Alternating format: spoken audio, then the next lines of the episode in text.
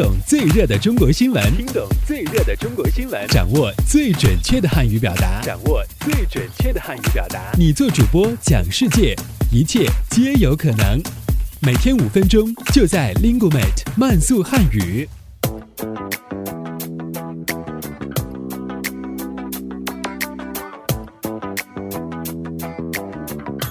嗨，大家好，我是主持人阿布，欢迎来到本期的慢速汉语。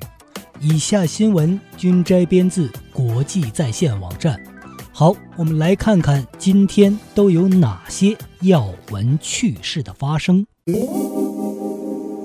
我们首先来看看今天的一句话新闻。香港大学李嘉诚医学院的研究团队四月一日表示，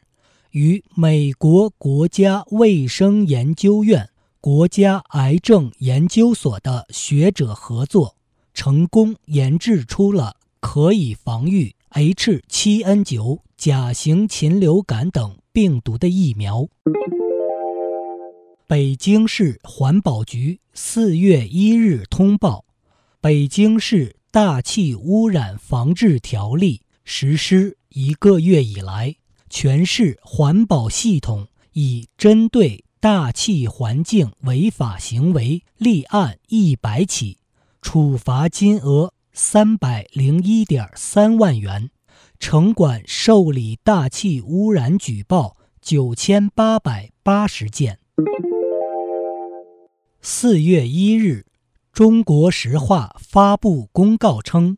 截至到目前，已将所属油品销售业务板块资产整体移交给销售公司拥有、管理和控制，即二月二十日打响央企混合所有制改革第一枪后，中国石化相关改革再度获得推进。好，我们接下来关注一下今天的财经聚焦。苹果和三星之间的专利战火再度燃起。当地时间三月三十一日，美国加利福尼亚州一家联邦法院开庭审理了苹果诉三星侵犯其智能手机和平板电脑专利案。此次苹果向三星提出了高达二十亿美元的赔偿要求。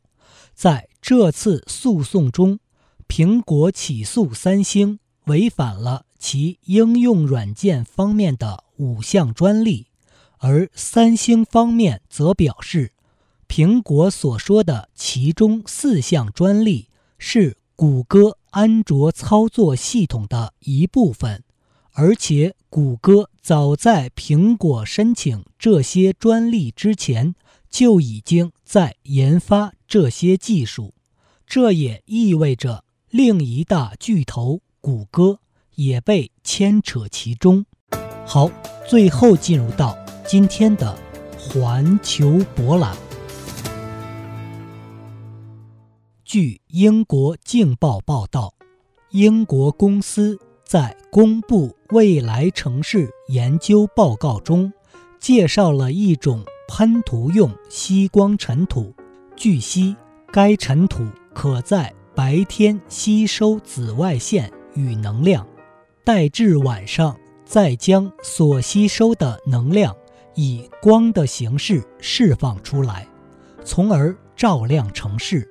此外，通过把生物性发光基因拼接到树干和树枝中，树木也可能在黑暗中发光。喷涂用吸光尘土和发光树会大幅减少大城市对街道照明的需求，